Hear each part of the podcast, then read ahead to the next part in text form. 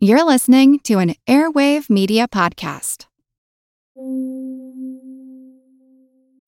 When you need mealtime inspiration, it's worth shopping Kroger, where you'll find over 30,000 mouthwatering choices that excite your inner foodie. And no matter what tasty choice you make, you'll enjoy our everyday low prices, plus extra ways to save, like digital coupons worth over $600 each week. You can also save up to $1 off per gallon at the pump with fuel points. More savings and more inspiring flavors make shopping Kroger worth it every time. Kroger, fresh for everyone. Fuel restrictions apply.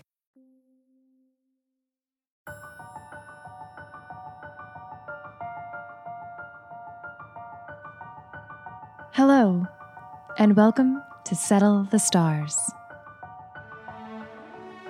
Hey, folks, this is Rachel Emerson. From Athena to Aphrodite to Hades, Hercules, Hermes, and jolly old Zeus himself, the most famous characters from Greek mythology have tended to be women and men, immortal or otherwise whom we readily relate to right down to their very candidly portrayed flaws.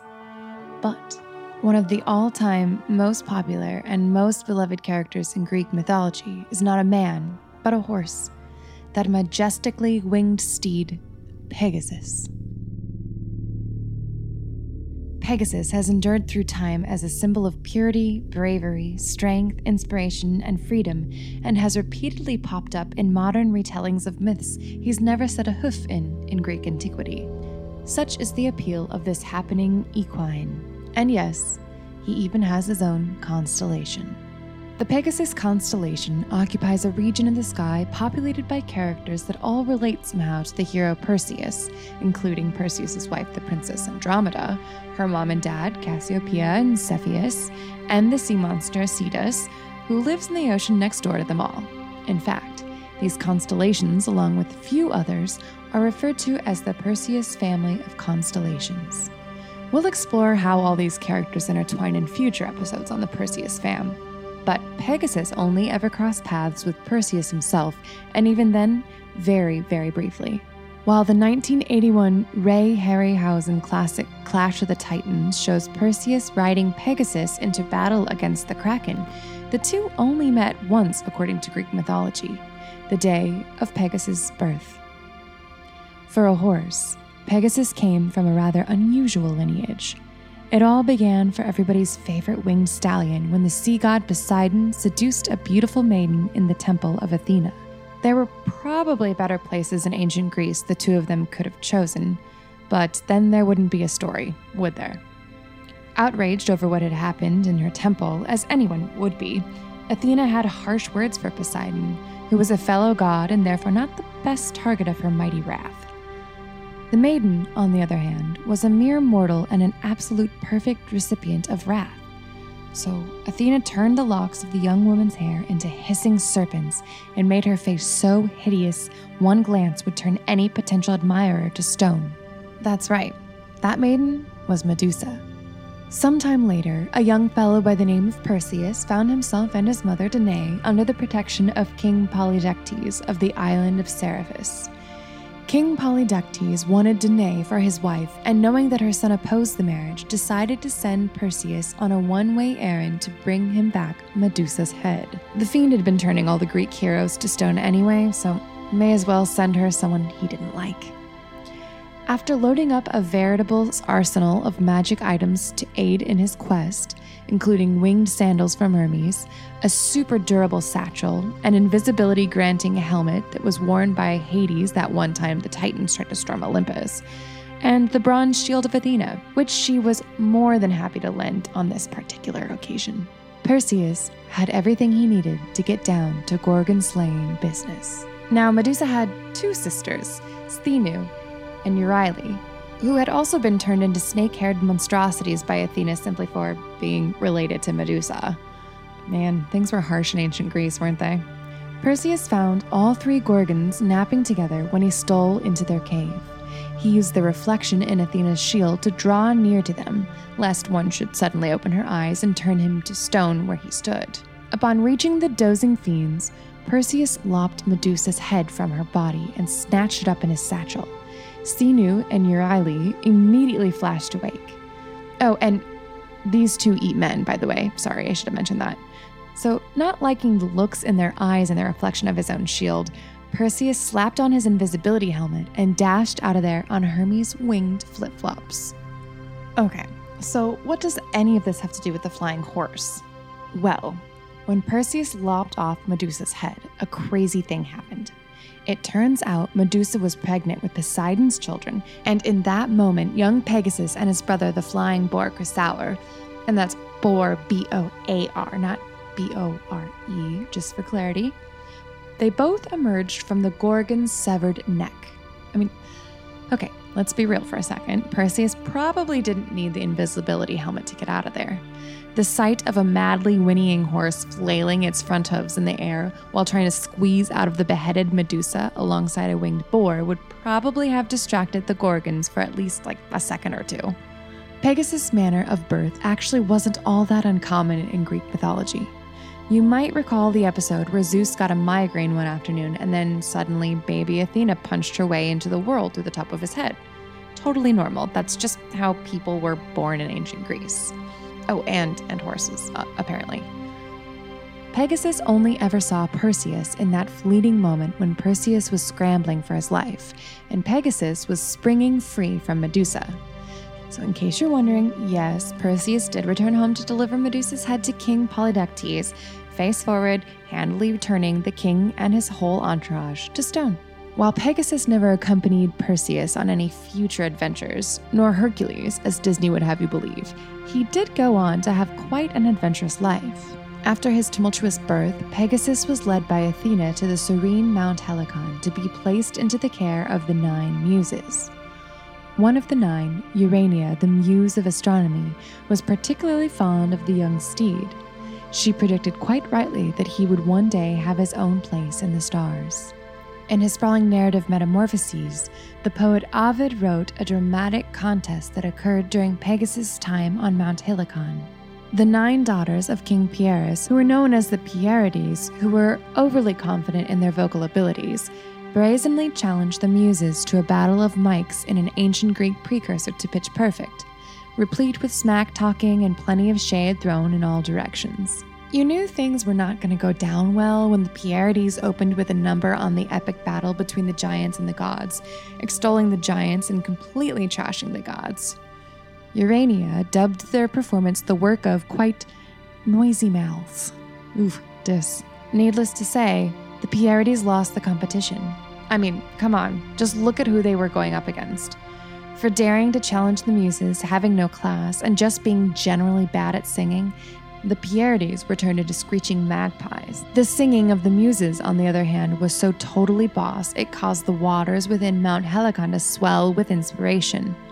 Thinking fast, Poseidon ordered his equine son to gallop all over the mountain. When Pegasus' hooves knocked the earth, they set free great flowing springs, and it was said that anyone who drank from them was inspired to write heavenly poetry. Yes, Mount Helicon was kind of a paradise for young Pegasus. But his time with the Muses came to an end when Athena encouraged another hero in the making to enlist in the aid of the winged stallion.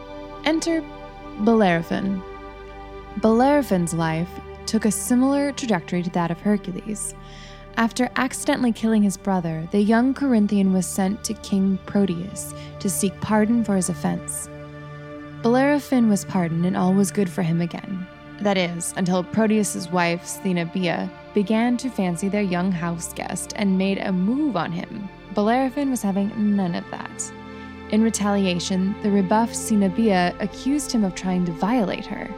Not wanting to cause a scene on his home turf, Proteus handed Bellerophon over to his father in law, King Iobates, who ruled Lycia, an area we know today as the Mediterranean region of Turkey. Iobates was thrilled to have a young hero type at his literal disposal since Lycia was currently being terrorized by a ferocious, fire breathing monster known as Chimera, which was one measure lion, one measure goat, one measure serpent, shaken well, and then served with a blood curdling scream.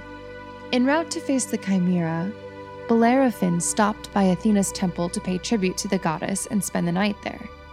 Athena came to him in a dream that night and instructed him on where he could find a majestic winged stallion and how he could tame it. When he woke the next morning, Bellerophon found a golden bridle resting beside him. Later that day, saddled with the golden bridle and in the company of a new master, Pegasus embarked on the first of what would turn out to be many adventures with Bellerophon.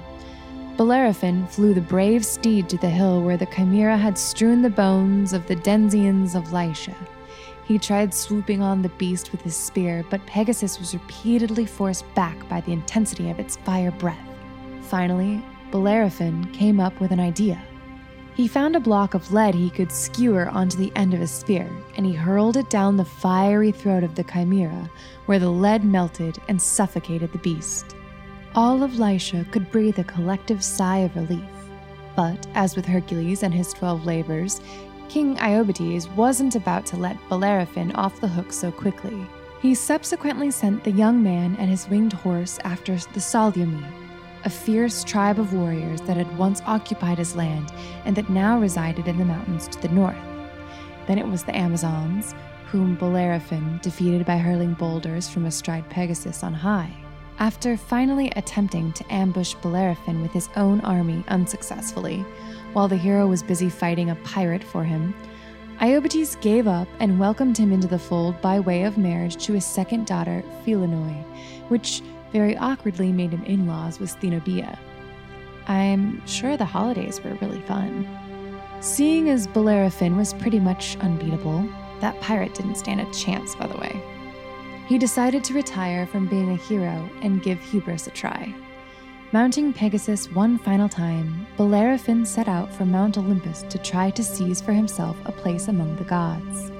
Having never cared for the hubris of mortals, Zeus sent down a gadfly to cause Pegasus to buck the hero from his back. Flying into battle against the Chimera is one thing, but no horse, not even of godly lineage, is going to mess with the gadfly. Bellerophon fell back to earth, but Pegasus kept on, and he received a warm welcome when he arrived to Mount Olympus. Zeus liked Pegasus so much, he made him the official stallion of the chariot that carried his thunderbolts. Some accounts state he even rode into battle with him. After many years together, Zeus finally gave Pegasus a place among the stars as the muse Urania had foreseen long ago. I'm Jane Perlez, longtime foreign correspondent and former Beijing bureau chief for the New York Times. I've been a foreign correspondent in lots of places Somalia, Indonesia, Pakistan but nowhere as important to the world as China. I mean, China is not dropping anti democratic paratroopers into Montana. But of course, we did see things like the weather balloon slash spy balloon riveting the whole country for a week. This is Face Off, an eight part series in which we'll take you behind the scenes to key moments in the tumultuous US China relationship. We'll speak with a diplomat, a spy, a tech reporter, a US admiral, even Yo Yo Ma. Plus, my pal and noted China historian Rana Mitter joins the conversation. We'll look at what's driving the two nations apart and explore whether anything can help bring them back together. Face Off launches April 9th. Do you find it hard to sleep at night? Then the Sleep Cove podcast can help you. Hi, I'm Christopher Fitton, the voice and clinical hypnotherapist behind Sleep Cove. Sleep Cove features sleep hypnosis, meditations, and bedtime stories, all designed to help those of you who struggle at night to achieve a restful and peaceful night's sleep. Search for Sleep Cove on Apple Podcasts or Spotify and see why Sleep Cove helps millions of people sleep deeply all night long.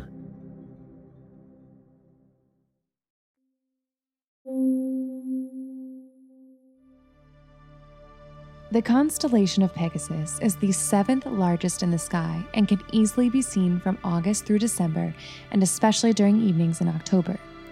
You can identify the constellation by the four bright stars that make up the asterism known as the Great Square of Pegasus.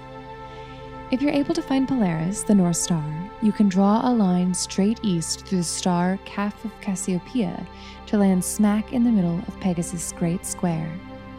The square represents the upper half of the horse's body, with the lower half nowhere to be found. Perhaps the Greeks simply imagined the winged equine joyously springing to life from Medusa's severed neck. The other interesting detail about this constellation is that, as with Hercules and a few others, Pegasus is portrayed upside down. The four stars of the Great Square include Alpheratz, Algenib, Scheat, and Markab, with only the latter three technically belonging to Pegasus. Officially, Alpheratz now belongs to neighboring Andromeda, though historically the star was shared by both constellations. Alpheratz forms the upper left corner of the square and is both the brightest star of Andromeda and the brightest star in the asterism. The upper right corner is the second brightest star of Pegasus, the orange red giant Scheat, which revolves some 196 light years away. Positioned where Pegasus' front legs begin, Scheat is appropriately named after the Arabic word for upper arm. Though the star is nearly 100 times the radius of the Sun and 1,500 times more brilliant, its surface temperature is unusually cool at about three fifths that of the Sun's. When asked for comment, Scheat replied, Damn straight, I am unusually cool, and whipped on a pair of sunglasses. Moving clockwise, the lower right corner of the square is Pegasus' third brightest star, the blue giant Markab, located about 133 light years away. Arabic for saddle of the horse, Markab sits right at the base of the mane in the horse's upside down portrait. Just three times the mass of the Sun, Markab is destined to dwindle down to a white dwarf one day rather than explode in a spectacular supernova, a fate it shares with every other star in the asterism. The final star in the Great Square and the fourth brightest of the constellation is the blue white subgiant Algenib. Arabic for flank, Algenib lies toward the back of the horse and is the farthest from Earth of the four stars in the Great Square at a distance of 390 light years. Pegasus' brightest star, the orange supergiant Enif, provides the horse his muzzle. Suitably enough, Enif is Arabic for nose. In addition to being the brightest, Enif is also the most distant of the constellation's major stars at a whopping distance of 690 light years. Though it's nearly 12 times the size of the Sun and 5,000 times brighter, it's unclear if Enif will go supernova a few million years from now, or if it will join the members of the Great Square in turning into a white dwarf. Of Pegasus's remaining stars, the most notable is the very sun like yellow orange dwarf, 51 Pegasi. 51 Pegasi was the first dwarf star that was found to have its own planet. The exoplanet was discovered in October of 1995 and was nicknamed Bellerophon before being formally named Dimidium, which is Latin for half, on account of the fact that the planet is very nearly half the size of Jupiter. Dimidium orbits very close to its star, reaching copper tone necessitating temperatures of 2,200 degrees Fahrenheit. It orbits so closely, in fact, it completes a full revolution in just four days. In 2019, the Swiss astronomer who found 51 Pegasi's planet, Michel Mayor and Didier Queloz, received the Nobel Prize in Physics for their work, which has since led to the discovery of more than a thousand such exoplanets. In 2015, 51 Pegasi was finally granted a formal name of its own, Helvetios, in reference to the term the Romans used for the people of Switzerland. Though not necessarily the most luminous of Pegasus' stars, Helvetios, or 51 Pegasi as it's still more commonly referred to, is just 50 light years away from us and visible to the naked eye. Much deeper into space, the region of Pegasus offers astronomers any number of far off galaxies to study. Five of these make up what's known as Stephan's Quintet, a group of visually closely compacted galaxies that was discovered by French astronomer Edouard Stephan at the Marseille Observatory in 1877. In popular culture, an early photograph of Stephan's quintet stood in for the talking angels that respond to the Bailey family's prayers at the beginning of the 1946 holiday classic, It's a Wonderful Life. The group is technically a quartet since the brightest of the five galaxies, NGC 7320, is just 40 million light years away and nowhere near the other four, which are 280 million light years away. They just happen to sit in the same line of sight. The more distant four, which are known as Hickson's Compact Group 92, will likely merge at some point in the universe's ongoing evolution. Stephan's Quintet was one of the first areas of space to be photographed by NASA's new James Webb Space Telescope this past year. Using its near infrared spectrograph and mid infrared instrument, the Spaceborne telescope captured the remarkable views of a dynamic environment where shockwaves spread through colorful swirls of cosmic dust and gas as the result of one of the galaxies, NGC 7318b, crashing through a great star cluster. Pegasus has no shortage of intriguing galaxies in its vicinity, including giant elliptical galaxies that are currently in the process of merging and galaxies with vast halos that were formed by obliterating and assimilating other smaller galaxies over time. There's also the Fried Egg Galaxy, which is primarily notable for looking delicious and having a fantastic name. Very near to Markab, in the lower right corner of Pegasus' Great Square, you'll find the Propeller Galaxy, a long and narrow spiral galaxy that spins counterclockwise in the shape of a backwards S. Curiously, the galaxy also has a strong radio jet that spins in the opposite direction from its stars and space debris, which astronomers think might have been set in motion when the galaxy merged with another galaxy however long ago.